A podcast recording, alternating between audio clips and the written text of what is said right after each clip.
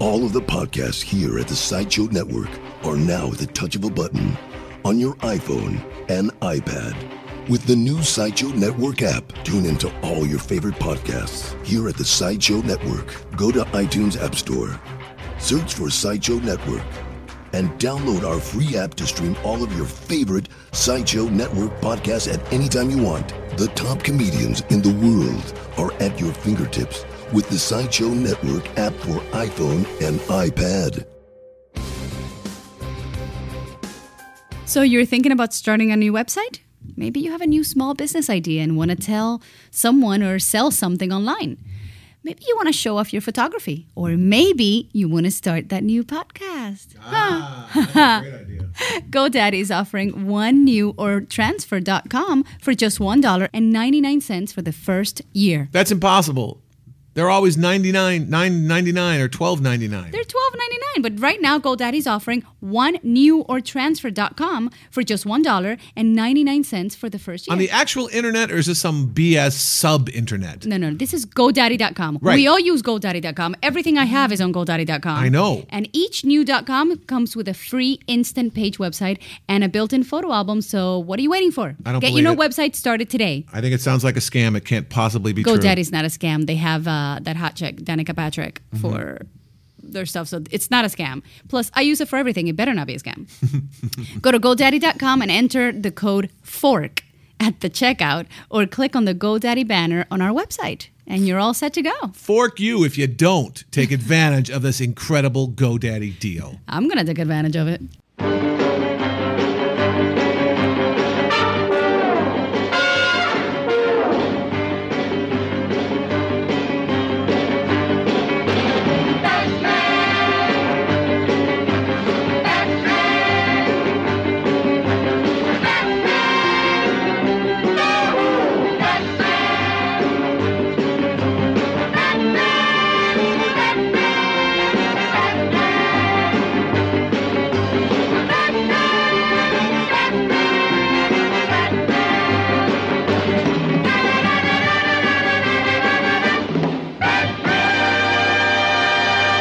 Welcome to A Fork on the Road. I am Mark DiCarlo, and next to me with fangs is the lovely and talented traveling diva, Yeni, Jenny Alvar. Alvarez. Woo! And we are coming Loving Comic Con. live from Comic Con 2013 in San Diego, California. Which is amazing. It's Phenomenal. filled with Incredible. strange people flying their freak flags. Great costumes.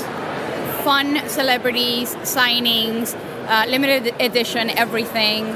Cool bags, great stuff you can get. Steampunk, uh, uh, toys, comics, Lego. It's incredible. What I love I'm in is heaven. there- there's people seem to be not at all self-conscious here. Back when I was going to high school, if you were a nerd, you kind of kept it quiet. But here, everyone is just joyfully weird. Geeks are cool. That's all I can say. Well, certainly here. This is the center of the geekiverse, and uh, the costumes, people role playing, old people, young people. It's it's. Uh, this is my first time ever at a comic con, and it is. It's. Not your last. well, it's very strange. Um, did a panel here Thursday night with Rick Overton, very funny guy, uh, member of the Sideshow Network comedy team. hilarious. Uh, Overview with Rick Overton is his podcast. I've been on that show. That was great. And Yeni's here just scoping around. Why are you wearing fangs? Because I always wanted to be a vampire.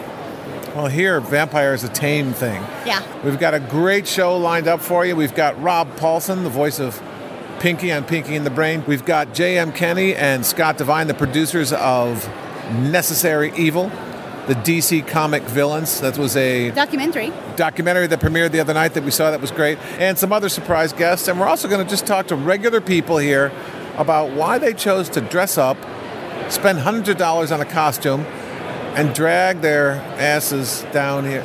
Because it's fun and it's fantastic. And you get to role play and cosplay and everything else. Now, what is Woo, look what at i- that. what is cosplay? costume play.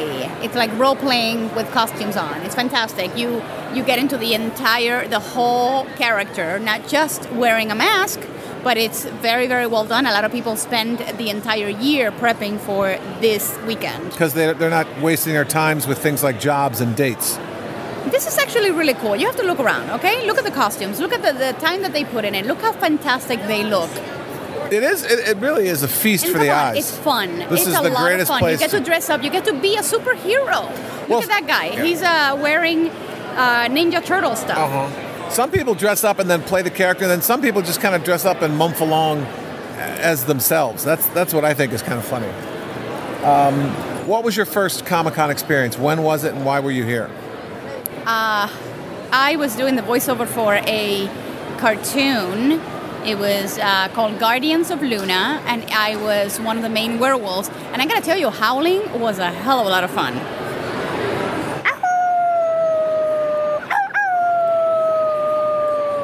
I like howling at the moon. Uh, I've not chosen to wear a costume here. Sadly, Well, well I, I, I don't have uh, a Muppet costume hanging in my closet to put on. I'm sure you can find your favorite character and wear what your favorite character wears. I bought the most amazing goggles. I'm totally into steampunk, and I met one of the one of the artists of um, a cartoon and doll called Monster High. And the artist is Kelly Riley, and she gave me this phenomenal steampunk girl that I'm gonna take a photo of and post it on the website. Now, for people that don't know, what is steampunk? Is it a fashion style? It's a whole genre.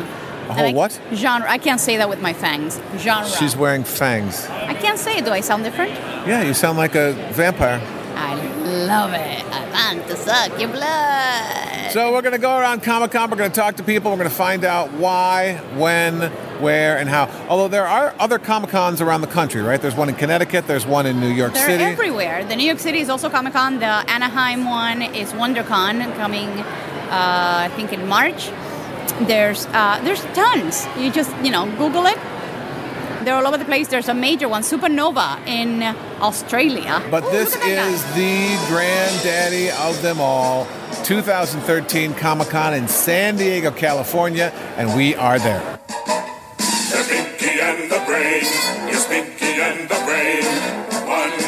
Genius, the other's insane.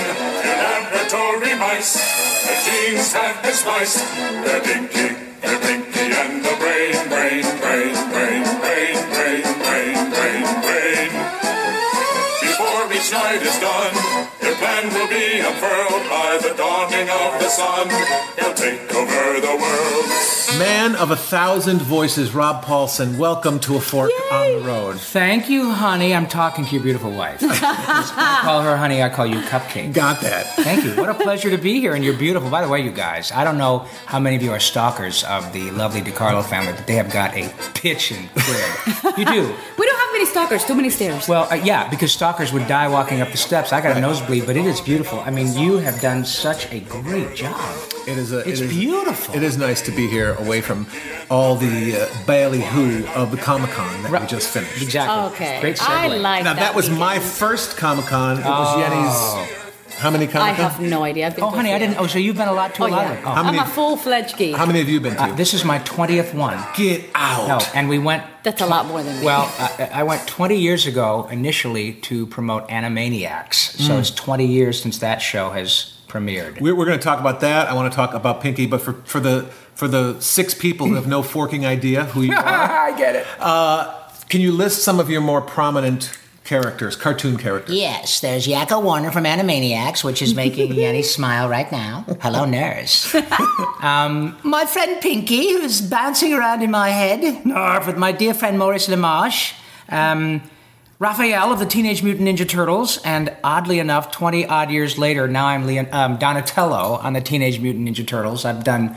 I'm a two-time turtle. I figure if I live to be 100, I can knock out all four of them. You're your own brother, as someone yeah, said the isn't that day. weird? Yeah. I'm my own brother, which is some happens in in kind of um, West, Ding, ding, yeah, ding, West Virginia, ding, maybe ding. Appalachia. For those of you who are listening on on orange juice cans and string, I'm sorry for the reference, but yeah, I was an extra in Deliverance. Paul, he's talking about They talk about you, pal. Um, so I've been two turtles. I, uh, I I was with my friend Marky DiCarlo. I was uh, um um what the hell was my name? Carl, Carl Wheezer. Wheezer. You were Mr. Neutron. Yes, I and was. I got to be. Um, I had a big crush on your wife. Which was kind of creepy. Yeah, I I just saw. Not Luna. unlike now. Right, exactly. right. Not yeah, right. So now I have. Uh, And Carl was very close to the Lord, wasn't he? Oh, yes. In fact, Jesus helps me trick people. you think that's funny? We call up um, the pharmacy and say, hey, do you have Sir Walter Raleigh in a can? well, you better let him out. And then we hang out, right? I know. So, no, I, I'm telling you, the Comic Con thing is an incredible experience, and uh, I have now been around long enough to. have- 20. yeah, twenty of them, and well, like Yeni and I were speaking about, you know, earlier, it, it's it's it's gotten to a place where it's uh, it's become this enormous marketing tool, which I think is great because it, it's clear that all the studios, whether they're animation or live action, whatever, absolutely respect the power of that giant fan base. Huge. right? And it's a very committed. Oh, Oh, yeah. I saw no casual fans this week. Not at all. And- when, when you dress up like Chewbacca when it's 100 degrees outside, you're not a casual fan. Well, and you know what else? I, I, I don't care how many of them I've gone to. I'm always left with one unassailable truth, and that to me is it hurts that- when you pee? Well, that true, that too, but only as a result of getting a little older. But in terms of Comic Con, it I, I, I really believe that um, spandex should be a privilege and not a right. Oh, I have pictures for you. right, honey? And and I mean, I'm not I'm not a big tub of guts, but there's no way I would shove my body into a Captain America costume. You know, and because you want to say, dude, did you do you not know how to work a mirror? Half the people there, again, this is my first Comic Con, so my I, I have weird first impressions. But half the people there looked like the comic book guy from Simpsons trying to fit into a bikini. Right. And and and the thing that, that is lovely is that you go there and I, I, I go there with my you know, with my sort of jaundiced eye of being a middle class white guy looking at people, and then I, but then the part of me who is a geek like everybody else, who loves the work we do, we love, uh, you know, we love Stan Lee, we love superheroes, all that cool stuff. I get sucked into it too, and and I look around and I realize not only are these people that literally pay my mortgage, to whom I'm eternally grateful, but I, you, you know, you're a hockey player, you're a sports fan. Me too. I don't care how many sporting events I've been to. I don't care if it's a soccer game, what hockey, whatever. There's always a fight. I have never ever seen any violence at Comic Con ever, ever, ever. There were 150,000 extra people in San Diego this weekend. Mm-hmm. Sometimes they camp out overnight. They stand in When line. we Oh, they do. when we They left the camp first overnight. day, there were people in line for the next morning's Isn't that cra- secret like, session. Like buying Zeppelin Secret, tickets. but, and the secret person was Stan Lee. How about that? And and what's great is that people can, and, and myself included, and I think folks out there understand that, you know, I I I, I- really do kid because I, I clearly understand who does butter my bread, literally. But the truth is, man, that this is the not only the most committed group of people, but never, ever, ever is there any violence. It is such an incredible experience mm-hmm. to go see this many people who are purely happy just to be there, expressing themselves for their favorite cartoon character or walking zombie or whatever it is. it's uh, uh, great. one thing I noticed was people were completely unself-conscious. Co- absolutely. Weird, Because this is dweeby this is looking the time that you get to be whoever you want to be. Bingo. You get to dress up. I don't care if the costume. There were costumes. There were how many Batmans? Yeah. How many Riddicks? Right. People remember Riddick. That's right. Mm-hmm. How many Captain Americas? How many um, Wonder Woman? Right. And they're all they're all Wonder from like, Women? Would it be Wonder Wonder Women? Women? I think it's Wonder Women. Well, you marketed a character this year called Wapman. yeah, it was And- nice. Which is great. And, and you know, had the Italian American people outside protesting. It's the only sort of quasi violence I Right. saw. And I would rinse My out my here. hair and use that oil to line the pan before baking the pie. But some of them were like I saw a blue Batman that I had never seen before. He was sad. No, he was oh. completely Actually, blue, I- and he had a blue mask, and that was from the first, the the blue Batman from the comics, You know not what? I- Batman from the movie series. I blew Batman. Yeah, that's what it was. And it was. I did not so- I'm sorry, that. honey. You so I teed did it up not for me. that. Well, honey. did Neither did Batman. Yeah, that, yeah, neither did he, which is why I got great seats in line for his panel. He didn't expect it. He said, "Excuse me, sir. And by the way, his panel came back clean, so you're Okay, off the thank you Yeah. very much. I appreciate that. And by the way, it's not Batman. He's actually a Hebrew superhero called Batman. Really? Yeah, Spider-Man, Batman, Aquaman. Okay. Uh, yeah. Okay. So the costumes were fantastic. No, they are. They- And people just walking the halls with their freak flags flying, which It's maybe 20 years ago they would have been Which is just fun. in their parents' basement. you celebrate Yes. that. I, that's what I'm saying. Yeah. I, I, that was one thing that was surprising to me is that people just were Yeah. who they were, walking around dorky as possible, enjoying rubbing elbows with uh, their heroes. Uh, it's the greatest, and I so respect not only the, uh, the the the fan base and the fact that that you know they're they can be very like any other fan of any other entertainment thing. They can be fickle and choose not to watch something. But man, we've all been involved in projects that fortunately people have paid attention to and have had some staying power. Mm. But it is wonderful to see people who, as Yenny said, are completely unself-conscious about about the and whole. they appreciate that you take the time to go there and something? sign something Yeah. for them or give them a hint of what's going on Yeah. Mm-hmm. see a preview of a show that they love they ask these incredible questions They really ask do. really good questions they're Yeah. smart it's a smart audience Oh, it's very you smart. can't take them for granted No, no, no. And they also, I think the studios understand that too because they know that 150,000 people who go there, and you saw, you were on the floor, you saw the pre- how big the presence is of of Warner Brothers, of DC, of ABC Television, Right. Nickelodeon, which is um, wa- it was um, on there. Viacom. You know, they're all there, understanding that everybody that walks by. Has They're new buying media. stuff from They're us. buying stuff. Everybody's got their little Twitter. Dude, I walked up to uh, the Lost panel, and it was or not Lost, but whatever. The, Yeah. the, the zombies at the AMC Walking Dead panel were so cool, and they tweeted out, and all of a sudden, five hundred thousand people hear about the cool zombies at Walking Right. Dead. It, it is it is an incredible marketing tool, Mm-hmm. a great celebration of pop culture, and I'm telling you, and I- funny. and great Just funny, a funny Yeah. weekend. and smart i Mm-hmm. like that. Lots of different constituents too. There were the cartoon people that I, I particularly am drawn to. Then there's the sci-fi. Yeah. which is my thing That's your thing, like Ooh. axes and heads and zombies and no all no that no stuff. no no that's horror genre you don't- you like- And the- sci-fi and the i'm talking about book- lost vampires Oh, right. i'm talking about being human my freebie was there i got to see him from far away i Oh, couldn't did- say hey you're were my freebie now the- you have to sleep with me Cool. I love the way your marriage works. This is great.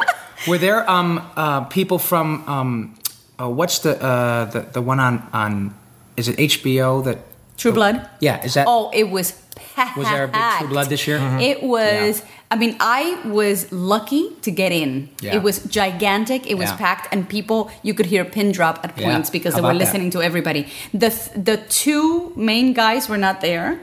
But Didn't everybody else, it was like maybe 10, Mm-hmm. tw- 12 of them in the panel. They, I think they stayed to sign after. They gave, they have uh, giveaways. Isn't that great? it was fantastic Yeah. to see them. It was, And you enjoyed it. I absolutely did. Great. We went to the uh, the Great. panel for um, Necessary Evil, the documentary Oh, about the that was DC comic villains. Oh, I didn't know. I didn't hear. And the, the what really impressed me was the level of attention to detail that the writers and producers have towards their characters and the respect they have for their audience. Really? They're not just throwing shit together. They're, They're- honoring no the past it. the, The mythology. Yes. yeah. You have to. You Right. have to because the audience will respond. They're very to that. discerning. Yeah. Well, I'll tell you what. They'll I- call having, you on it. Having been a two-time turtle, I got to tell you, uh, I give a lot of credit for, to Viacom, who ultimately, you know, bought the franchise and started and, and released it, and I think is doing really well. But mainly because they respect the mythology of the turtles. They respect that now there is an audience just for for characters that I've done because I'm I'm an older guy now and I've been around for a, uh, you know a um, a generation.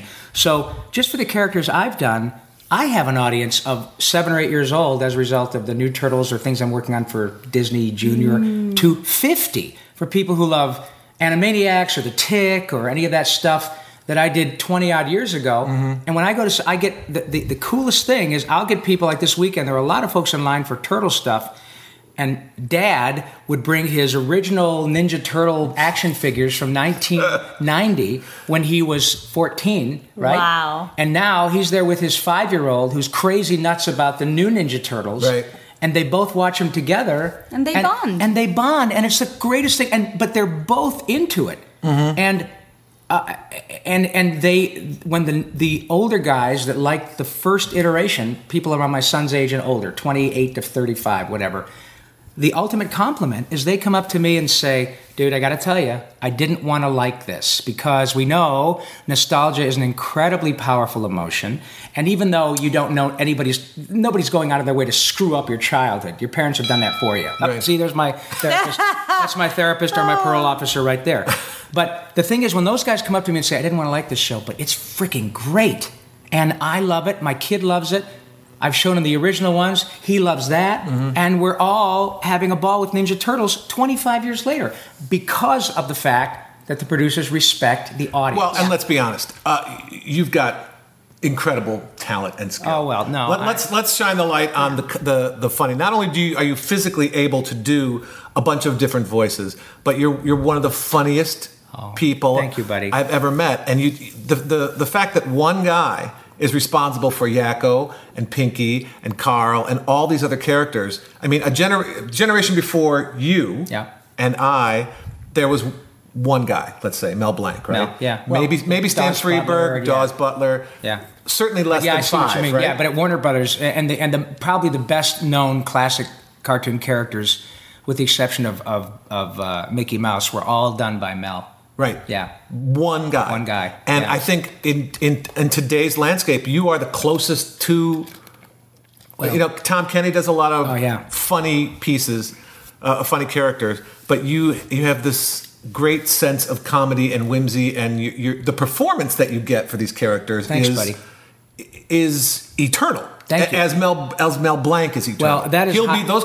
In my opinion, Yeah. those cartoons will be funny. Well- three hundred years from today. Thank you. I mean, I, I that is high praise coming from you because you, I, you know, I, I respect your comedic acumen and your incredible taste in women. um, clearly, you're married above your pay grade. But you know what's really fascinating? Can I just tell you, you guys are, uh, listening to this will get a kick out of this. I, I, I thank you very much. I think that you know. And you're ridiculously humble as well. Well, and too nice. I- I'm- you got to be more of a jackass. Shut up, asshole. There you go. I, but I, um, I also know, and I think part of it is that you know, having done a, quite a bit of animation yourself, you know, we are an integral part. That is, the voice actor is an integral part of the character. But dude, I can't draw them, and I'm not a writer. I mean, I'm a good improv guy, and you're an Yes, you incredible are. improv guy. But I, um, I'm not. I I don't create the visual, you know. But but I do think that the connection um, with the voice is something that that happens to be uh, uh, sort of eternal, especially um, if it's a good character. And and a great example of that was I remember when you, you were kind enough to invite me to your wedding here, your wedding celebration, and all that.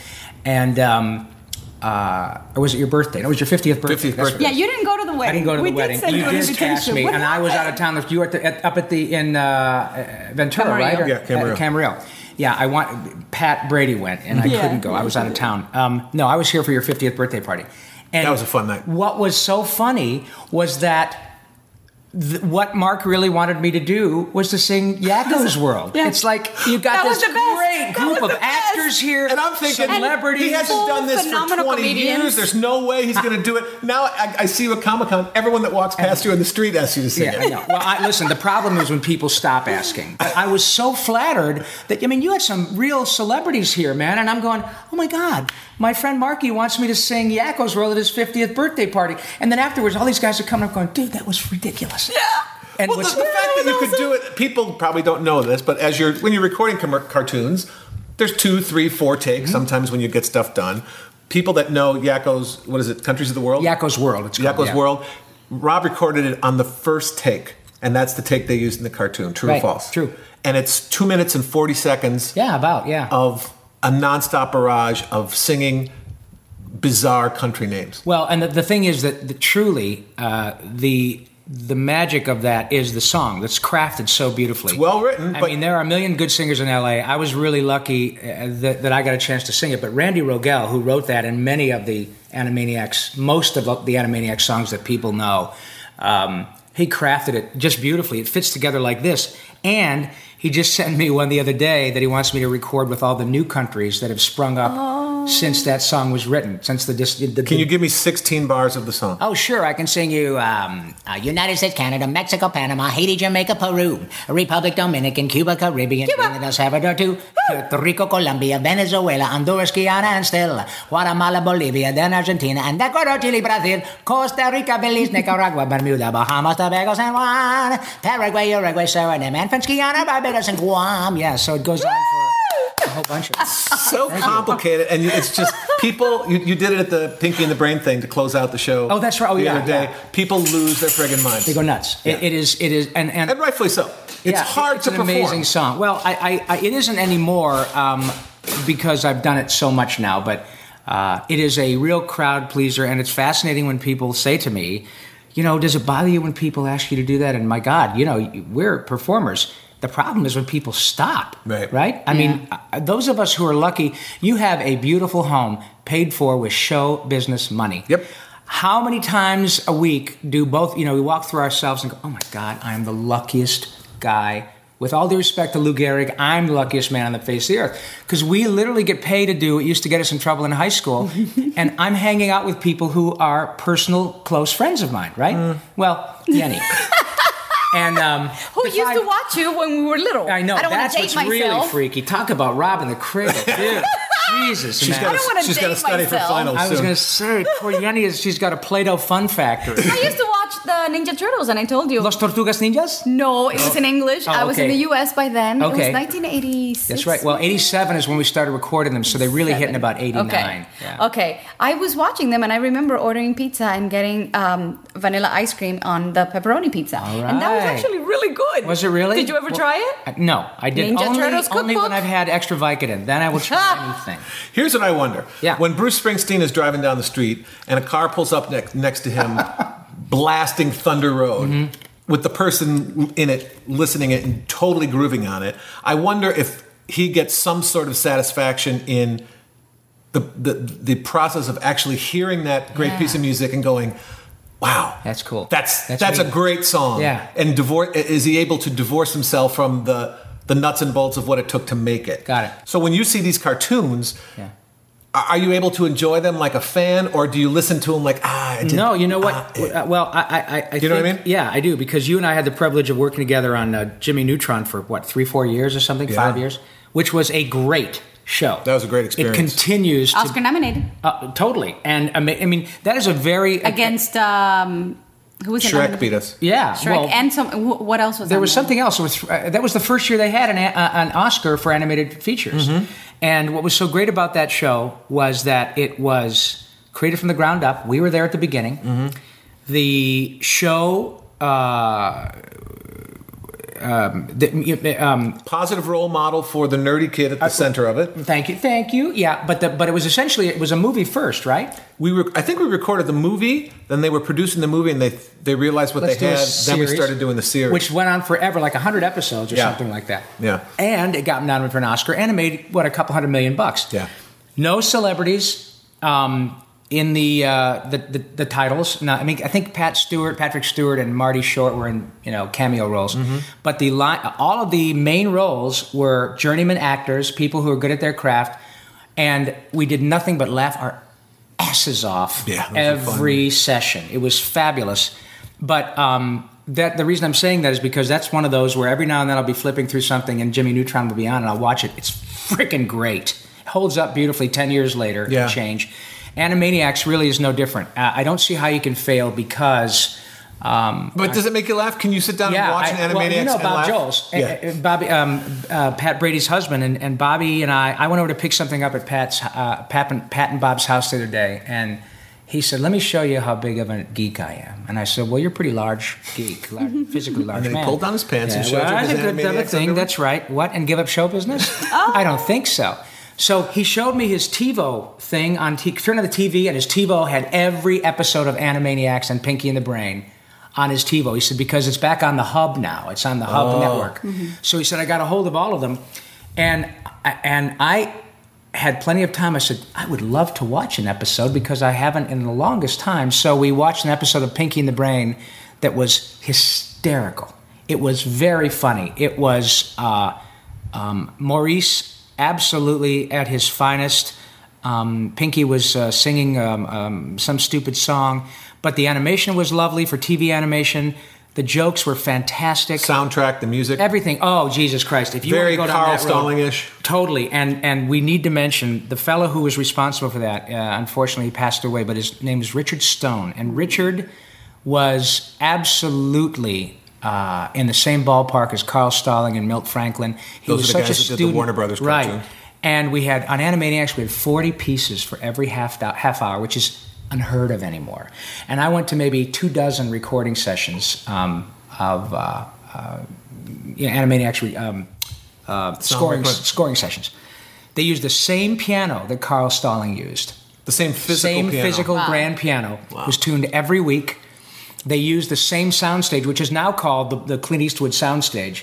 but it was the uh, Clint Eastwood scoring stage. But it used to be where all the Warner Brothers stuff. And I'm telling you guys, totally. When you see Yakko running up the steps of the water tower and the xylophone guy goes, or they cut to Yakko and he.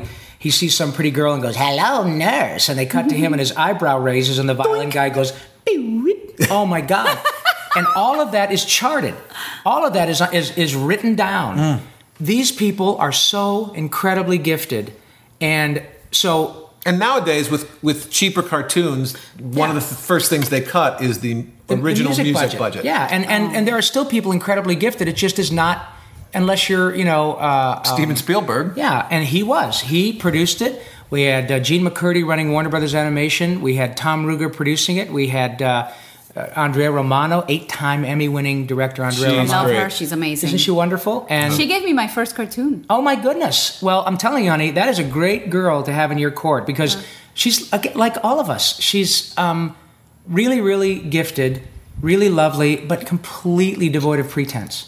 Right? And and She that, seems very cool. That's what I She's love amazing. about what we And do. she's so much. good. She's so good. I, but my I went to one um, animation workshop at Disney, Mm-hmm. and that's when I started working with Disney. That's how I got all the theme voices. I'm the Spanish voice that tells you to keep your hands inside the vehicle Oh my at all times, all over God. Disney. Give me a little taste. no, Yeah, please, I'm no, not this gonna is not about me today. This is not about me. So, um, Andrea I don't Romano. think people listening will believe you unless you do it. No, go ahead. No, no, I insist. I won't speak anymore unless I hear you say it in, in español. Por favor, mantenga las manos, brazos, pies y piernas dentro del vehículo y cuide a los pequeñitos. Gracias. Mom, I don't speak Spanish. What am I supposed? Ow! Ow, my arm! I'm bleeding. Why didn't you tell me? No, I, Just say something. no, it's it's but it, it, it's it, it's great when we all know this, and it's becoming more and more known by the public, and that is that the people with whom we work on a regular basis, I'm talking about in animation now because that's my area of expertise, and you've done a lot of it. Yeni's doing more and more of it. The the thing that's Thankfully, cool. now they're putting more Latinos, which and I was going to ask you about a good actress, you know. It does. I mean, and that's what's going to help you out. I mean, there are a lot of good, you know, uh, Hispanic actresses and actors in L.A. So it's like anything else, But man. none You of them are to- doing animation except me. That's right. Good for you. But it's because you're good. Except they can me. hire a lot of people. You don't sell yourself short. It's because you're good. But the thing is that we find that people are finding out because we all go out there and we go to comic cons and other cons around the world and all that, is that this group of actors, and many of whom cross over from on camera as well, but this vibe, they are the nicest, most unpretentious. They're like gift- hockey players. Like hockey. I've met a players. lot of generous. professional athletes. Generous. Yep. And there are some sports that, in general, the players are assholes. Absolutely. I've never met an asshole hockey player. Isn't that the truth, They're though? they're they're thankful, and I think it's because to be a hockey player, your parents have to drive you to practice at five in the morning That's for right. so long. You respect the family unit, and you I respect other people's true. sacrifice. And it's the same thing with with voice acting. Yeah. I think for a long time. Voice acting was viewed as slumming, or geez, I can't get work on camera. Mm-hmm. Totally. maybe I'll do a cartoon. You, you talked about that a little bit at the Pinky and the Brain thing, and now Yeah. I think uh, getting our due as I mean, in here's yeah, here's a- except when you have somebody like what's his name? Man, this is easy. All right, give me a line. What's my line? she's angry at Chris What's- Rock. oh my because he Oh, said I that. yeah. wanted oh to no, we shoot saw him in the. Oscars. Yeah, He's an Yeah, idiot. Well, well yeah, c'est la vie. I, I Yeah. think in the history of the English language, this may this you- this was definitely true 20 years ago. It may not be true anymore. The the person responsible for the most out loud laughs Mm-hmm. in the English language, who, who who would you think that would be? responsible for the most out loud laughs. Well, um, People guess Johnny Carson. Yeah. That they would be my guess guess. other people. I say I have Mel, Mel Blanc. that's right? what I would say Yeah. because those cartoons have never stopped running since the Never. It's 40s. Great, and they're point. funny. Yeah. Huh. and timeless. timeless. So people will still be laughing out loud at that stuff. Right. Now that I I think maybe now, maybe in five or ten years, I think you're in that mix. I Thank think you, buddy. Tom Kenny's in that mix. Who else? I would think. Who are the who's the funniest Welker, guy? Welker's in there. Welker, of course, Welker does so much stuff because he can do monsters. He's you know Optimus. He's um Megatron on Frank Welker we're talking about. Uh, you know, monsters, dogs, and all that stuff. I, Tom Kenny's in there. Um, I'll tell you who's going to be someday is Jeff Bennett. He's another one who's just crazy gifted. D. Bradley Baker, John DiMaggio, Billy West, Billy West, yeah. um, uh, Maurice. Maurice has won back to back Emmys for Futurama. Um, he's a pretty incredibly gifted fellow. He seemed very sweet the other day. Was he an irascible fellow earlier in his career? No, no, no. He never was. Mo, actually, you know, I got to give him a lot of credit. I, I just love him anyway. But I've, I've worked with Maurice 500 times, and I've known him for 25 years. But Mo um, actually was was really not feeling well the other day, and I don't think You anybody never know. noticed it. He pushed right through, he re- and then he even got up and started dancing at the end. Um, but no, he was never irascible. I think Mo had what a lot of stand-ups have, and you know this because you've done stand-up. I Mhm. never did. I did a lot of improv and a lot of live theater. But um, sometimes stand-ups, um, there is a dark, angry side to a lot of stand-up guys. You know, And some people develop an adversarial relationship Yes. with the audience, That's which right. I never understand. No, I, I, and I don't either. But you, but, and I don't, I'm not to say that Mo had that, but I think Mo is surrounded by a lot of that. But now, and you know, he's surrounded by people who not only respect his work, but they really love him because Mm. he's just an incredibly gifted guy and bright and completely, again, devoid of pretense. And uh, and what, like you said, it's all, what we do is nothing but smile inducing. You know, when I walk up, eh, there was a, a if I'm at a um, social event or playing golf or whatever, and nobody really knows what you do, and hey, you come here, out here playing golf on a Wednesday. You Mark DeCarlo's, uh, you know, pool man, and you may I know that you make a lot of money doing that. I said, no, no, I'm an actor. Oh, really? I have voices, cartoons, blah blah blah. Oh, really? Anything I've heard of? And I said, well, you know, probably. You know, if you had a TV for the last thirty years, there's probably something you've heard, and so it always happens. Like, oh my god, Animaniacs! Are you kidding me? What did you do? I said, well, I'm uh, Yakko. How you doing? And their guy just like, are you kidding me? Or, or Pinky and the Brain, are you fucking kidding me? Dude, guess who I'm playing golf with? And then they make you say it. Of course. You talk to my business partner? Egad, hello, Maurice. Or, hello, Bob. How are you? Narf. And of course, it's so flattering. But what's great is that all it does is make people happy. Yeah. Yeah. It just and, and I'm sure that thing happens to you with, with Hugh Neutron. When people go, "Oh my God, you're Mm-hmm. Talk to my kid, yeah. Totally. Call my kid up on the phone. Are you? Are you uh, really? Hey, you want to talk to Jimmy's father? And you're doing that great, yeah, hey Jimmy, where you just, you know, have your seizure disorder working for you. But honest to God, there was nothing about it except happiness. And what a great position to be in. You're right. And I don't ever want to take that for granted because it's uh, uh, your point about the Warner Brothers stuff is great. My parents have both been dead for a number of years, but I used to watch Looney Tunes with my dad. Mm-hmm. He would be laughing his ass off at duck season, wabbit season, duck season, fire! You know, And to think that they And- timed those jokes with a razor blade. Back in the day, for people that don't know, that, that was all recorded on reel to reel Mm-hmm. tape. And then some guy would sit down with the reel to reel audio tape Yeah. and glue it to the, the, the, the celluloid Literally. of the cartoon and time out the timing of the jokes. And if you're off by two frames, doesn't work. it's not funny. Yeah.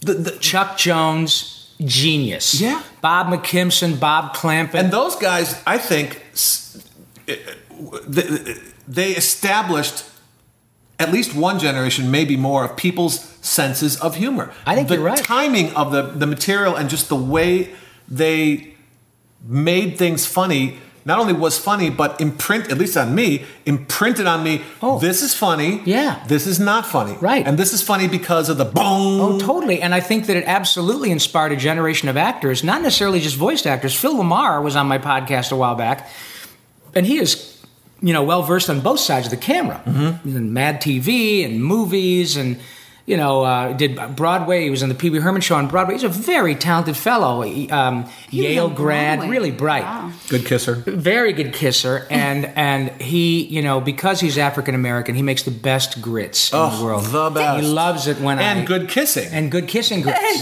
kiss my grits Right. right that's like i'm gonna write that down for my next iteration of flow anyway um uh, I remember that we were, inter- and you know, we get we were taking questions from the internet, and uh, somebody said, you know, who are your inspirations and who were, who are your favorite actors, and and it was fascinating. He said something that I will never forget, and it was perfect. He said he listed a couple of actors. He said, you know, one of my favorite actors of all time is Bugs Bunny, not Mel Blanc, Bugs Bunny, and and and he explained, and I totally get it because it was such a seamlessly produced, beautifully done, organic.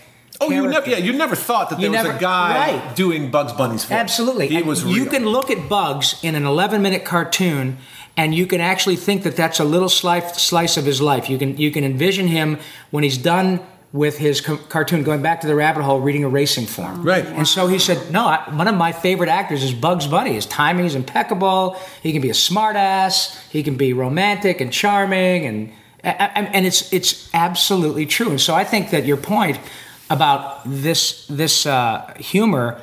Um, in terms of the animation stuff, was imprinted on certainly on me. I don't even think it stops at animation. I Not think at it's all. it's for me it defined what is funny. Funny. And it's weird because Yeni did not grow up with that same background. She grew up in Cuba and then came here when she was 10 years old. I think Fidel Castro's hysterical. he is with the Oh beard my like God, from uh, A Night at the Opera. go there. Right, exactly. But she, she there are certain things go that I think are hysterical that she doesn't get. She doesn't get Python. right. She Neither doesn't does my. But I don't understand half of it. Right. It, But- uh, it gets lost. It goes from British to neutral English to Right. my Spanish with my accent. It's somewhere in there. I get know. half the joke. That, well, that and that Which is makes not sense. fun. But It you get, makes but, sense. but you get the Warner Brothers stuff. Well, yeah. Yeah. yeah. What's not I to get? It's universal. It is. Yeah, and that's what's cool it. about it. It so is- what makes you laugh now? I mean, you're, you're, you're sometimes I find it hard. Like if I go to a stand-up comedy got you, club, yeah.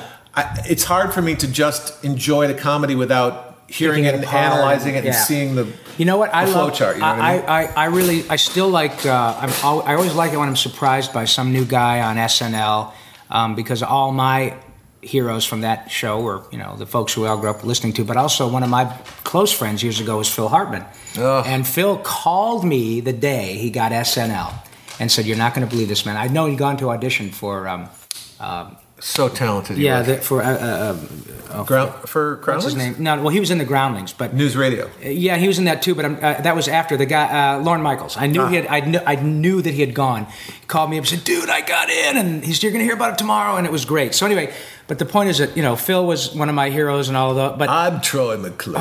incredibly gifted.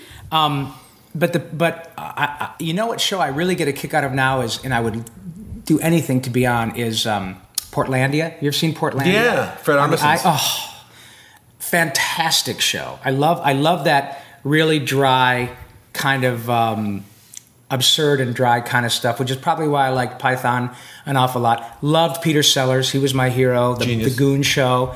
Um, I love Modern Family. I think that is meticulously cast. It's beautifully Funny. written. and just packed so tight with comedy. Oh, Yeah, and you don't and they don't wait for you. They just keep going, Right. and I love that. Fawlty Towers was like that. Genius, no, Fawlty genius. Towers was 30 minutes of comedy, not 22 minutes for commercials. It was 30 solid minutes. It was 50 minutes crammed into, into 30, minutes, Yeah. right? And they don't wait for you, you know. And I love that. I love smart humor. Um, I, I, um, I still can go back and, and you know, when I was a kid, all my heroes were people like the folks I've mentioned, but also Red Skelton, um, Jonathan Winters, um, Mel Blanc, June Foray, the Rocky and Bullwinkle crew, um, Bill Scott, Jay too. Ward. Those people were definitely heroes of mine because their timing was impeccable. Um, but uh, uh, yeah, Jonathan Winters and, and, and Red Skelton, um, uh, Woody Allen, all those guys made me laugh. And there are new people around too. I was watching a guy last night uh, in the hotel whom I'd not seen before. I've seen his name because Jeff Garcia, who was Sheen, does a lot of work and he's very successful as a stand Mm-hmm. Stand-up, yeah. But there's a guy, uh, a kid. Um, I say kid because he's probably 35. But um, have you heard of? Uh, have you ever seen Gabriel Iglesias? Yeah. Yes, the He's fluffy fan- comedian is hilarious. He's he does a bit on. Cubans. Have you seen that? No, he, I didn't. It's hilarious. Cubans and going down to Miami and the Cuban coffee. He was great. Hilarious. He was by and large. I mean, I'm not a prude, but I and it doesn't matter to me one way or the other. But the guy probably went 15 minutes before he said anything that was suggestive or sexual or anything like that. Right. And and all of a sudden, I, I sat back and said, "God damn it, that's really cool." That a guy in this age, in this day and age, when it's all about shock stuff and see what you mm-hmm. can get away with, he was. I loved him. I thought he was great, and he doesn't give a shit what I think. But as a fan, I was just going, "Wow, I, this guy's terrific." I'm gonna No give him a call. I'm gonna tell him that. Please, I, no wonder he's got an HBO special. He's Yeah, he's great. very funny. Hilarious. And so I I love that because I don't go to comedy clubs only because I'm, you know, I get home and I'm tired and I want to hang and I'm working on my own stuff, doing more personal appearances. But uh, um, I'm always looking to be, you know, thrilled and impressed. John, John DiMaggio is one of those guys that I've had the good pleasure of working with for years, but he's a funny dude. Stand up, yeah. Where, up. where can people see you live? Well, uh, thank you for asking. Um, I do my show. Uh, I have a podcast called Talkin' Toons. Um, T A L K I N apostrophe T O O N S. You can get it on um, iTunes, under TV and film. You can get it on my website, which is Rob Paulson Paulsen, P A U L S E N, live.com. I also have an app, the Talking Toons app, so you can get it's free. Has all my podcasts where I'm going to be performing and all that Oh, stuff. great. And now, for the last month, uh, Jon Lovitz is a pal, and Jon asked me to do my podcast live at the Jon Lovitz Comedy Club at City Walk every Wednesday. Which is at Universal Studio. Universal City Walk, Hollywood. right? So, and it's really great. Is it? We're also partnered with UStream TV, so that we do we kill a bunch of birds with one stone. We do the podcast every Wednesday uh, from eight to nine thirty Pacific Daylight Time uh, at the club, and you can get tickets at the Jon Lovitz uh, J O N L O V I T Z the Jon Lovitz Comedy Club.com. Or you can watch us if you're not in the area. You can watch us on UStream. That's uh, the letter U Stream. And people can watch it live. Yeah, they can watch it live. UStream TV on uh, Wednesdays at eight uh, eight p.m. Pacific time. Um, but it's really great because we, well, you and I, I think have talked about this, and I certainly know that other actors uh, have. When, when when we're working on Jimmy Neutron or anything that we work on together, you've been kind enough to invite me to some of your live things downtown, and I love doing that with you. Um, but we're always doing this stuff, and we know that people are watching because we're working and Right. they're buying action figures and they're buying video games. But how often have we looked at each other and said, "This is the freaking show. This is the show." Inside this the studio with you and me and Debbie and Jeff and Jeff Megan. and yeah, that's the show. So for years I kept saying that. Then I had some time and I, I thought, I'm going to make my own podcast. Clearly, you don't have to be an MIT grad to do it. Clearly. Right? Thank God you got Yeni here. Right.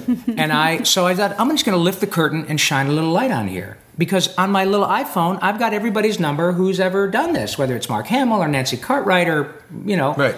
And it turns out that we were right. People love to hear from the folks who voice their favorite cartoon characters. They mm-hmm. love to hear the stories, especially from those of us who have been around for literally a generation.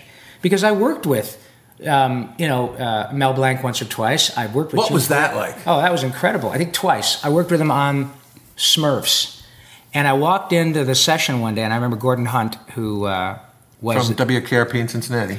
no, that was Gordon Jump. Ah, good for you. Nice touch. Poor Mark. Here, drink this. You'll be regular and yeah. And so uh, uh, Oh, Helen Hunt's dad. Helen Gordon Hunt's dad, who Director. used to be the theater, uh, the director down uh, at the. Um, uh, the Mark Taper. He used to direct all the live theater, but then he became the man at Hanna Barbera, Smurfs, Jonny Quest, you know, all that stuff for years and years. So Gordon gave me my real breaks, and uh, we were working on Smurfs, and he said, "Hey, That you was know, your first big cartoon? no, the, well, the first one I ever did was Transformers, and no GI Joe. GI Joe. I was a couple of soldiers on GI Joe. Then I did Transformers. The first hit, uh, the first big show I worked on was the second iteration of Jonny Quest, which I remember watching as a kid. Right. ABC Friday nights. Who were you? I was Haji. Let me hear. Careful, Reese, a pterodactyl. Yeah, it was. Look, Reese, who knew that a guy from Flint, Michigan, which is now bankrupt, not unlike my hometown, Detroit, Michigan, is now the voice of Haji. But uh, so that was my first sort of big show. But the first big, big, you know, thing that I got to create from the beginning was uh, Turtles. But Gordon gave me like one of my first breaks, and and and, he, and I remember I walked in. He said, "Hey, uh, Mel Blanc is here today," and I said, "Oh my God, is he going to work?" You know, with everybody else. He said, "Sure. Do you want to sit next to him?" And I said, "That would be a pleasure." And so, he was old. I think he died at 89, and he was probably 87. So he was doing something. But I'm telling you, as soon as he opened his mouth, it was transfixing. It was otherworldly in the coolest possible way. I mean, he's Mel Blanc. So, I mean, obviously his reputation preceded him because I'd seen him on The Tonight Show and all that. And we were talking, you, you made the great point earlier about, about humor. I mean, you know, Johnny Carson was our guy, Yes. right? My- the guy that I, I wanted to be so many times. But when Mel would come on the show, Carson was a mess. He just laughed his ass off because Mel would start doing his, uh, yeah, car starting, or his bit that he used to do with Jack Benny about C, Sue, Sue, C. What's your daughter's name? Sue? Is she Spanish? C, Sai, Sue. Genius, right? And so we know how, but but irrespective of that, just him opening his mouth made me crazy. Same thing with Don Messick, June Foray, who is now, God bless her, 96 years young, is Rocky the Flying Squirrel. Right. Right.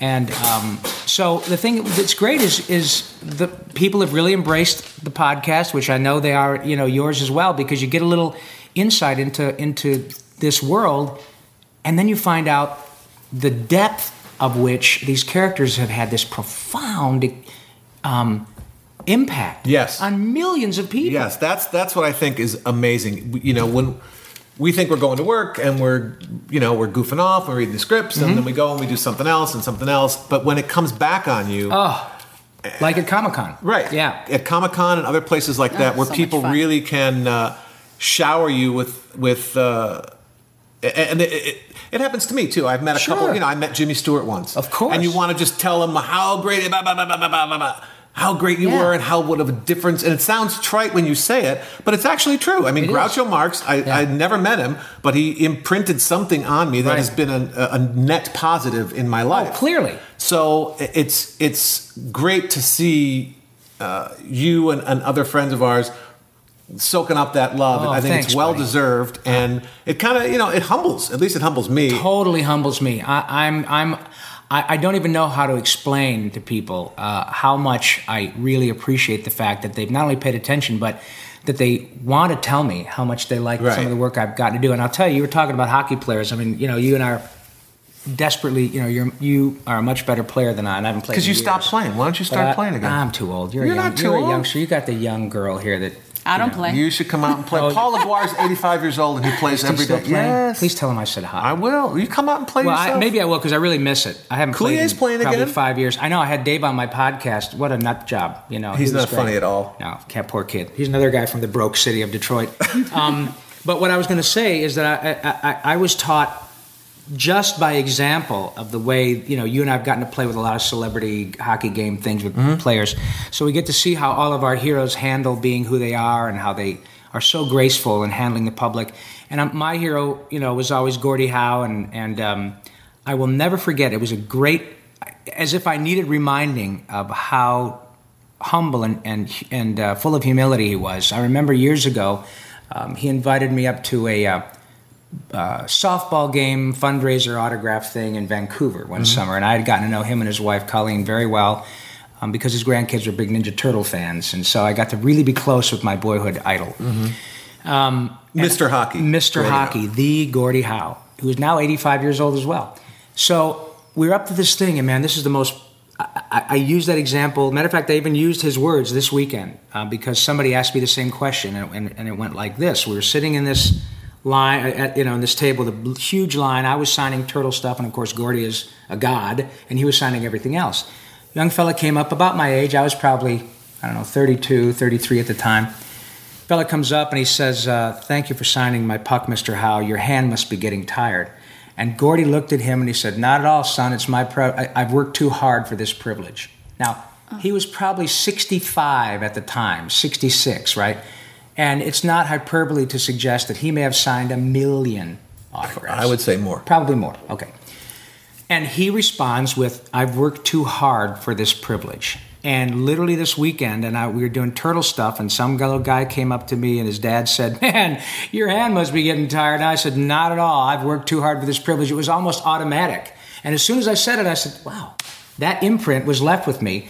And so, because of what you said earlier, I, I agree with you wholeheartedly. I have zero patience with people who are lucky enough to attain a certain level in their chosen career. And Which is all about, hey, look at me, look at me, look at me. Right, exactly. So that if you choose, you're a great baseball hitter, or you're a great golfer, or you're a great hockey player, or you're a great actor, and then you actually have the added bonus of becoming successful, and then beyond that, generating a modicum of success and fame. That you know what, unless it interferes with the way you your family is, your, your children or whatever, then you you it's not only incumbent upon you, but it is a privilege to have people come up to you and say, "Dude, I got to tell you, Pinky got me through my chemo treatments," and I hear stuff like that. And how how can you even quantify that? You just go, "I don't know what to say," but you have made my day by telling me that my goofy little cartoon voice got you through your chemo treatments. You know? So, Yeah. man, I mean, I'm just so grateful for that. And we don't even know all the people uh, to whom that's happened. You know, that, that we've, the work we've done has had that kind of effect. So when we're lucky enough to have those interactions, I, I relish them because it goes by like this, and you're only f- you know flavor of the month if you're lucky once or twice. If man, if you've actually made a living and you're getting into your you know where you're getting AARP membership things in the mail and you're still working, dude, we're incredibly lucky. Yes. You know?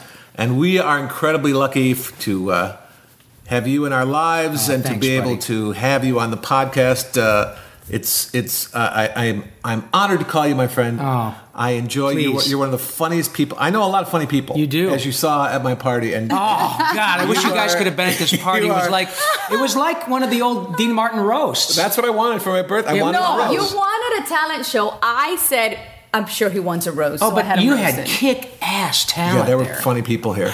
And, had phenomenal and you people, are at the top of that list. Oh, You're thank you, hilarious, buddy. and uh, I'm so happy that you are being able to reap the benefits of your many years of comedy hijinks. Well, thank you, buddy. And you know, just on, on, on my last in parting, I- Amway's not just soap anymore. Really? Just so you know, things haven't been going quite as good as you're relaying to the audience. Uh-huh. So, I'm sorry. it's really good soap. It's really good soap. It's Amway. I'm also doing Mary Kay. And so I thank you for the kind words. It's not going quite as well, but I'm hopeful that tomorrow I'll get an order. What's your app again? My oh, my app is it's just Talking Toons. T A L K I N apostrophe T O O N S. Go to the App Store. You can get it for um, Android or Apple devices. And Fantastic. it's free, and it will give all my podcasts. And if you're in LA, come out to the Jon Lovitz Comedy Club. And um, uh, this week we have John DiMaggio on. Next week is Tom Kane. The following week is um, Tom Kenny. And then after that, I think it's James Arnold Taylor and then Mark Hamill. So we've got a lot of bunch of really good cartoon folk coming out. That's awesome. And um, Mark I'm gonna go actually is uh, the valet. Mark, you're the valet there, right? I get to drive all the really nice cars. It's awesome. No, dude, but good for you with the podcast. Congratulations. Thank you, Robin. Thank you, Thank Yeni you. and Mark. I really appreciate you having me on. It's a joy, and I am so grateful to have you in my lives as well. Thank you. Thanks for joining us on A Fork on the Road. That's Rob Paulsen, R O B P A U L S E N dot com. He's hilarious, but in real life, he's a total jerk. I am. I am. I can hear you. Oh, I'm still here. Damn it! We're done. Bye. Bye.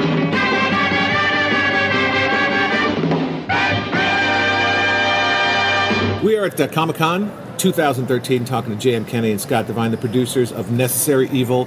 The is it a, is it a documentary? Is it a DVD? It's a celebration of evil. It is a celebration of That's, the evil that, that one, on its surface doesn't sound very good.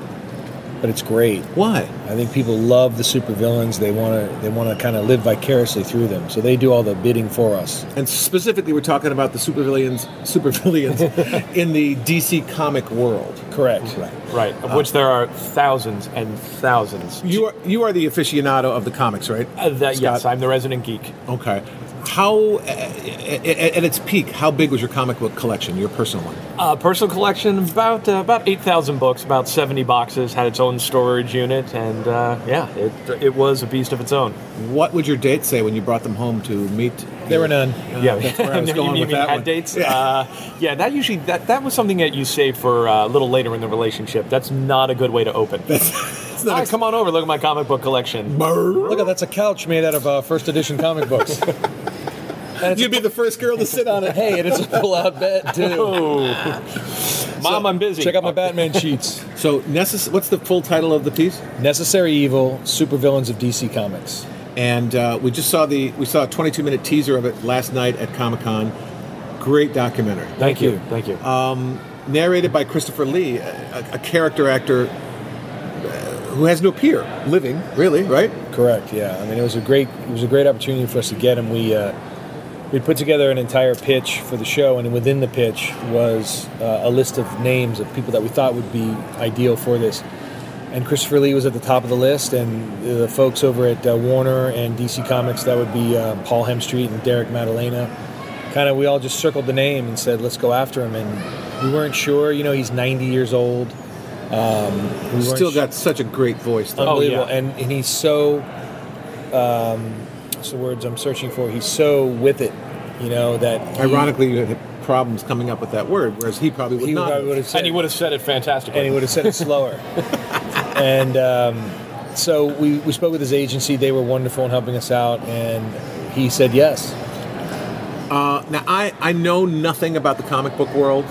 Um, I, I see maybe 20% of the big time superhero movies, yet I was totally fascinated and excited to watch this documentary. What I, what I didn't realize was that the like the comic book world of today seems to be analogous to Greek mythology and Roman mythology. It's the same stories. It's like Joseph Campbell. Those same stories just keep being retold with different skins on them. What would you say to someone who just does not give a shit about cartoons and comics? Why should they watch Necessary Evil? Well, I mean, the thing about uh, villains, and, and you said that uh, before, they're, they're timeless. These villains, they are the modern day mythology. Okay, these are really well developed characters, very organic. They have you know long histories, great backstories, very compelling villains, very three dimensional. You know, the people who say they don't like comics or don't like cartoons, just think about those you know those one dimensional, you know, Snidely Whiplash, twirling twirling the mustache kind of guys. Right. No, these are well defined characters and truly very interesting. So And that's really what came out in the documentary and in the panel discussion afterwards. That the creators of the characters, um, like people like, like Geoff Johns, Geoff Johns, and- right, uh, really love all their characters, the good guys and the bad guys, and imbue them with all these human traits and and rationales for doing all the hor- horrible things that they do. Well, I think to jump on what Scott said is one of the things that we, we went after in the documentary was as much as it's a uh, uh, uh, as much as we're giving a lot of respect to the fanboys, the people that are in the pocket, we also want people who are not necessarily um, knowledgeable of these characters. Not fan geeks. Let me say it for you. Sure. Um, to, Not that to- there's to anything enjoy wrong with it. that. No, not at all. And to enjoy it. And the reality is, we knew the fans would, would, would, would glom onto it because they want to see more and more about more and more of the villains. It's not just the same five villains that you're familiar with. It's tons of villains that we cover in the documentary. But what Mr. also Refrigerator. Some of the name some of the funny character names that we heard last night. The bad guys. Mr. Banjo. That's a real character. That is a that is a real character from way back when. It was it was a guy who uh, played a banjo, and I, I believe it was like a World War II. uh, Sorry, he would like put out uh, military secrets or whatever in the banjo strings. Uh, I mean, if you want, I mean, there's so many villains, great ones. bad ones. Another funny one we mentioned last night, uh, a villain named Codpiece. Yeah. Who, who actually is a guy who uh, commits crimes by attaching various uh, devices to his codpiece. I mean, these are some of the outlandish characters. And I know you're running out and getting that edition. I know right you now. have to get that one. But you have those kinds of characters, but there's so many great villains. Uh, the ones that people recognize, you know, the Lex Luthors, uh, the Joker, Sinestro, Darkseid. Who is Sinestro? Sinestro is would be considered the uh, the main nemesis for uh, Green Lantern. So he is a former uh, a member of a peacekeeping corps, uh, the Green Lantern Corps, who basically is turned evil. Goes rogue? Goes rogue, uh, follows his own agenda, and is viewed by most people as a villain. If you ask the, the creators, uh, uh, the people who write the comic books now, like Geoff Johns, they view him kind of as, as a hero gone wrong, but he is still trying to do good in his own mind. That's one of the th- great things about villains is they don't see themselves typically as bad guys. They feel justified in what they do. And part of the thing in the documentary, we want to show that very fine line between good and bad. How, you know, it is shades of gray. Uh-huh. And how good can turn bad, and it's so often in just uh, your point of view. And does I'm sorry, I was going to add to that is that um, we also take a look at the, you know, and, and to use Scott's words and the way he wrote in the narration, is the ills and mores of society. And I think what you see in this is if you do not necessarily follow the comic book lore, you can follow topics that deal with, you know, fears that we have, you know, bad things happening to us, bad things, you know, being portrayed by these characters are really the fears that we have as a society. So it's it's as much as a reflection of what's going on in the world as it is a, a look into what's going on in this world. I, and I think that must be where the resonance comes from because these these villains are giving face and sound and life to you know fear of death, all the all the fears that human beings have, in just a really colorful, graphic way. Otherwise, how do you explain why it matters?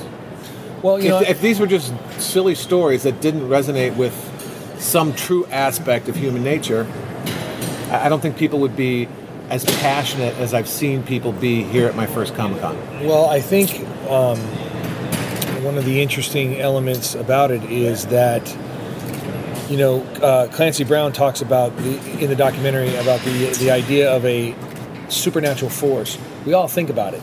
You know, we all question as to whether there's other intelligent lifestyles out there, and if they are, are they the kind that would just come in here and annihilate us, or are they the kind that would come and work with us? And so you kind of have that good and bad feeling. Is like, hey, some people would welcome extraterrestrials to come and give us some insight to how to be to live better. Most people worry that they're going to come down here like all the all the movies that are portrayed and try to kill us or take us over. So, No, but don't you think what people's perception or thought of what the ETs would be is more a reflection of their own individual absolutely, yeah, it fears and every bit of it is. point of view? One nice thing about the villains uh, in, say, comic books is it allows us to look at, at our own fears. You know, again, whether it's fear of fear of death, fear of loss, but you're able to have that one step away from reality where you're like, I'm not addressing something that's going on right here. It's one step removed, so you're able to look at it with, I guess, just a little bit of safety. Just like kind of like you know, if you're on a roller coaster, why do people like being scared on a roller coaster? Well, they're they're they're living on the edge. They're dodging that. They're scared that and terrified, death, but they have that know little bit of safety. that nothing bad's going to happen to them. So that allows them to really look at themselves and look at certain aspects they may not want to address normally with a little level of safety. So, what can you take from this fantasy world, this pretend world, and and and bring into your real life and make it useful and utilitarian? Anything, or is this just for fun? Well, if you want to take over the world, this is actually a, a good, guide on blueprint, to, right? Yeah, Yeah, blueprint way to do it. yeah. Yeah. It's a good roadmap. JM, if you were a supervillain, what would your superpower be, and what would your plan to take over the world be? That's a great question, Mark. Hmm. Um, He's thinking about what costume he'd wear right now. Actually, That's right. Well, would be as, as, I, loose-fitting. as I said last night, I, I like Luke's Le- Luke's Lethor. wow, wow, just It's early in the morning when we're doing this commentary, uh, this interview. Um, I like Lex Luthor because he's a human. Uh, he represents a lot of what we deal with in our society, which is corporate greed and you know money, and how money can equate to power. Mm-hmm. And he has so much of it and so much power, and he's so intelligent that he basically can, you know, manipulate anything into the way he wants it to go. But I, He's I- the ultimate red state villain. Exactly. So that's why you would want to be he's, him, he's the ultimate CEO. right? Probably has six or seven private jets. I piss on OSHA. Uh, he's all what? Workers' comp, get out. Minimum wage, my bald testicles. So I'm not doing any of that. No. But um, but I think So you wouldn't want a superpower. You I- just I want to be I'd the want- kick-ass I think I'd want to be invisible. Really? The ability to be invisible. That's weird. That's what I was wishing you'd be right now. I, I, I, I, in my mind, I'm not here. It's just my voice. Great. What about what about you, Scott? Oh gosh, This will be a, this will be a well thought out answer. Oh yes. well, let me refer I should to have him first to give So you time to 45 years of waiting for the 45 question to be asked. and Finally, here it someone is. gives me the opportunity. My life is now complete. And it's on the Mark DeCarlo show. Uh, superpower, I would like the ability uh, To dance. Yeah, to dance, yes, to dance and like no one's watching. Um, ability to uh, travel through time.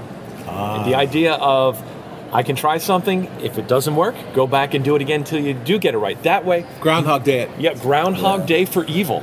That's right. That way, no, you know, no hero would ever be able to defeat you because you're like, oh yeah, they're gonna pull that batarang trick. Go back in time and. And what would that. your character name be, and what would your costume look like? Well, a cod piece is taken, so uh, How about wow. sock and drawers? there you go. That would work. Something you know, tight fitting, some nice colors, easily washable. You know, something maybe I don't have to uh, Blood iron after. all Oh over it. yeah, or at least have two of them, so you can always have one in the cleaners. You're thinking, man. Got to think ahead. Well, you know that's what? He's the not the thing. greatest supervillain, but he really always looks very Looks well put kept. together. A focused man. Right.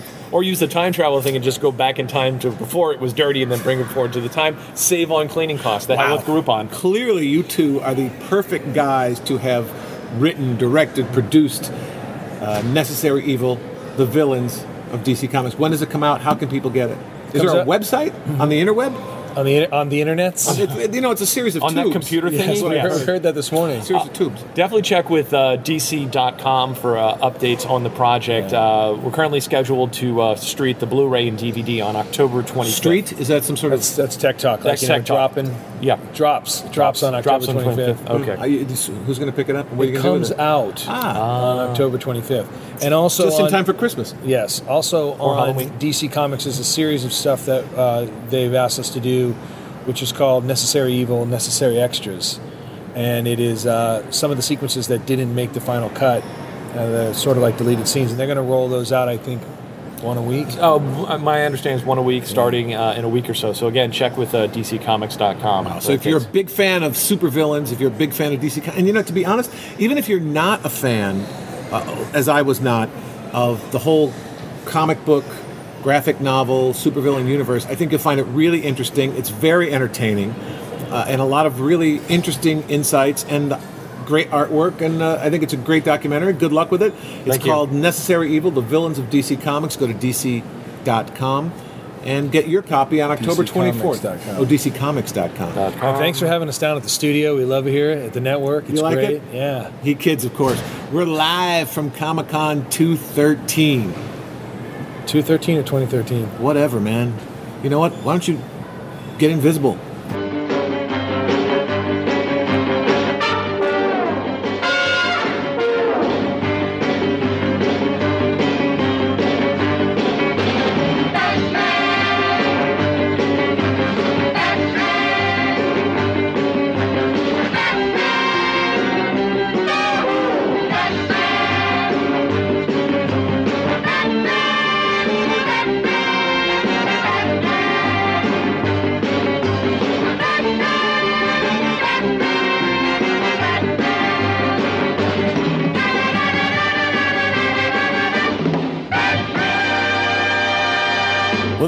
That wraps up our Comic Con 2013 episode. What have we learned today, baby? What do you mean? What I have? What, what have I learned? What have you learned? I've learned that freaks This is my universe. have no I know it all. shame and they just walk freely and beautifully all over San Diego in their Batman costumes with their muffin tops and their bags full of stuff. No, and not all of them are everyone bad. mixes together and it's a joyful, wonderful, weird event that everyone should experience once in their life. It's like it's like fighting a tiger in a cage or doing the running of the bulls or you eating have to do this once in your life. It's Yeah. amazing. Yeah. So we You had might discover your inner geek. Believe me, if you're ever going to discover it, this is the place. We want to thank Rob Paulsen, JM, and Scott from uh, Necessary Evil. We want to thank all our guests that were on the show today. Emmy winning cartoon voice and all around good guy Rob Paulsen, and JM and Scott, the producers of Necessary, Necessary Evil, Evil. the comics, the, what is it, the, the supervillains of Super DC villains Com- of DC Comics. and all the folks that we saw here at Comic Con that entertained us ridiculously through the week. That so was so much fun. I want to do it again. we'll go next year. Yay! For the traveling diva Yeni Alvarez, I'm Mark DeCarlo, and we will see you, At Comic Con. well, or at a fork on the road. Bye.